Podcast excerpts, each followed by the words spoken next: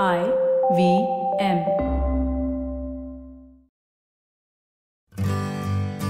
Hi, I'm Utsav, a behavior researcher by training and a slow traveler by passion.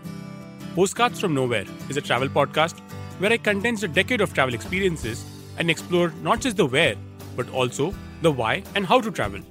My stories emerge from slow traveling the less explored parts of the world Bosnia and Herzegovina, Armenia, Uzbekistan, and even China.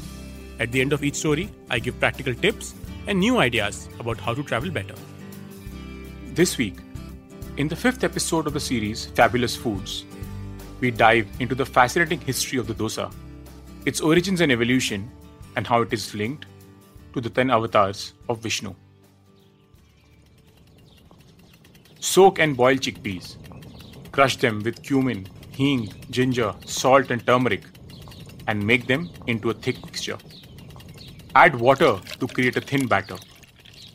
Spread on a hot pan along with oil. Instead of chickpea, you could use pulses such as urad dal, red beans, and dried green peas. Section 3 Bhartur Upabhoga Karana, or the section on food and entertainment. This recipe is from the book Manasollasa, which means happiness of the mind, or a treatise on how to be a medieval Indian king. It was penned by the Western Chalukya king Someshwara III, who ruled in the 12th century in modern day Karnataka. But what was that a recipe for? Think again. A thin batter is spread on a hot pan along with oil. The Manasollasa refers to this dish as dosaka. Depending on which part of the country you come from, you'd know it differently. Dose in Karnataka, dosai in Tamil Nadu, and dosha in Kerala. If you belong to the north of the Vindhyas or anywhere else in the world, you would know it as the anglicized dosa. But wait, the recipe said chickpea or red beans or even dried green peas. What about rice? A few hundred kilometers away from the home of Manasollasa, we find a temple near the historical town of Madurai in Tamil Nadu.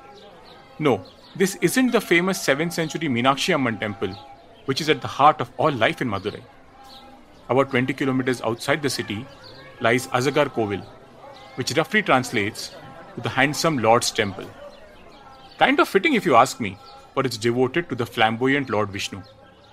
The temple is named after Azagar, who is the lesser known sibling of the famous Madurai Meenakshi.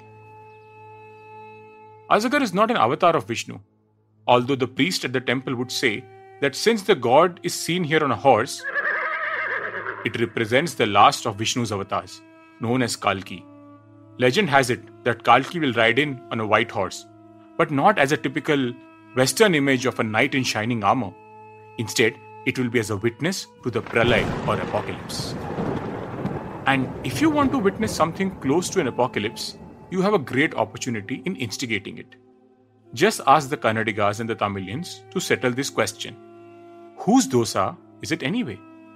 Because just as the Kannadigas have a reference to a dose in Manasollasa, the Tamilians have a reference in Sangam literature, which dates to a time earlier than Manasollasa. So it may seem that the dosai belongs to Tamil Nadu. But there is more than what meets the eye. At the Azagar Kovil, the prasadam or the food blessed by God has a crowning jewel. It is known as the Azagar Kovil Dosai. What makes it different from any other dosai is that it is deep fried in ghee. But wait, isn't the dosai, dosai, or a dosha supposed to be laid out on a pan with hot oil? What is happening here? The traditional dosai from Manasollasa in Karnataka has no rice. The dosa in Azagar Kovil from Tamil Nadu is deep fried. What other culinary blasphemies are you going to be subjected to? The Azagar Kovil dosai consists of pounded white rice with whole black urad dal. These are ground with curry leaves, hing, black pepper, and salt. But there is one thing common to both these Kannada and Tamil versions there is no fermentation of the batter. So the total of culinary crimes is now three no rice, deep fried, and not fermented. If you are a devout dosa lover, I really hope I have not shaken your faith.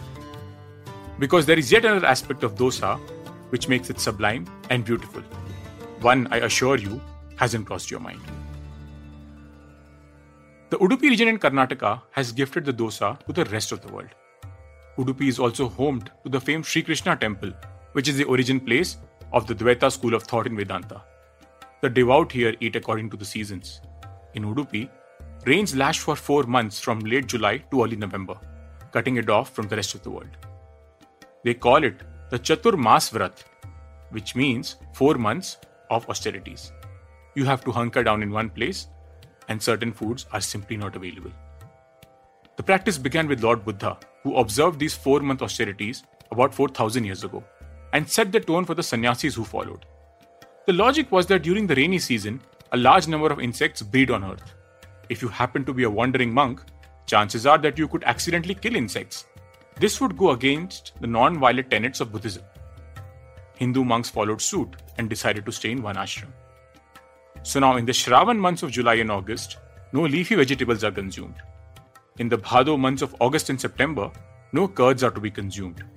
In September and October, no milk products are to be consumed. But four month austerities don't mean that the Lord won't be worshipped and the prasadam will not be available. So, is it any surprise that dosa became a part of the prasadam? Just look at the ingredients rice, dal, hing, pepper, and salt. All the ingredients and spices have a long shelf life, and nothing fresh is required. But what about the deep fried dosai of Azagar Kovil? The Sangam literature in Tamil Nadu identifies five landscape types that had an influence on food. They are traditionally known as Kurinji or mountains, Mullai or forests, Marutham or agricultural fields, Palai or desert, and Neithal or the coastal region. The literature refers to cooking methods like Wakuthal or direct fire cooking that differed between regions. Direct fire cooking was prevalent in Kurinji and Mullai landscapes, while frying and sun drying were common in the Palai and the Neithal pockets. It was in the desert areas that preserving methods like pickling were followed. Now open the map of Tamil Nadu and locate Madurai. You would notice that the city lies on the flat and fertile plain of River Vagai. The Sirumalai and Nagamalai hills lie to the north and west of Madurai.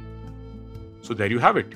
Lush green forests or Mullai thanks to the river Vagai, and Kurinji thanks to the Sirumalai and Nagamalai hills. But frying is not typically associated with these landscape types. One of the probable reasons why the prasadam is fried traces back to the Chithirai festival in Madurai. It is a celebration of the marriage of Minakshi with Shiva. Legend has it that Azagar, the brother of Minakshi, was invited. He started on a 20 kilometer journey from his adobe in Alagar Hills towards Madurai. Azagar decided to travel disguised as a robber to protect himself and his belongings. At times, he had to hide to avoid getting arrested by soldiers. This and the dense forest of Alagar Hills delayed his journey further. To account for these delays is the dosai at Azagar Kovil fried, for it would provide nutrition for a long journey and have a longer shelf life. Over centuries, across the diverse landscape of southern India, the dosa has evolved with the change of ingredients, pre cooking, and cooking methods. In our desire to hold our local heritages on a pedestal, let's not bicker about whose dosa is it. Instead of bringing on the Kalyug and witnessing the apocalypse as Kalki, let us be Vishnu the Bhogi or the lover of good things and enjoy the sublime beauty that is the dosa. If you like this podcast, don't forget to check out other interesting podcasts on the IVM network. You can listen to us on the IVM Podcast app or ivmpodcast.com. You can also follow us on our social media. We are at IVM Podcasts on Twitter and Instagram. If you want to reach out to me, I am Utsav Mamoria on Twitter and YV Travel 42 on Instagram.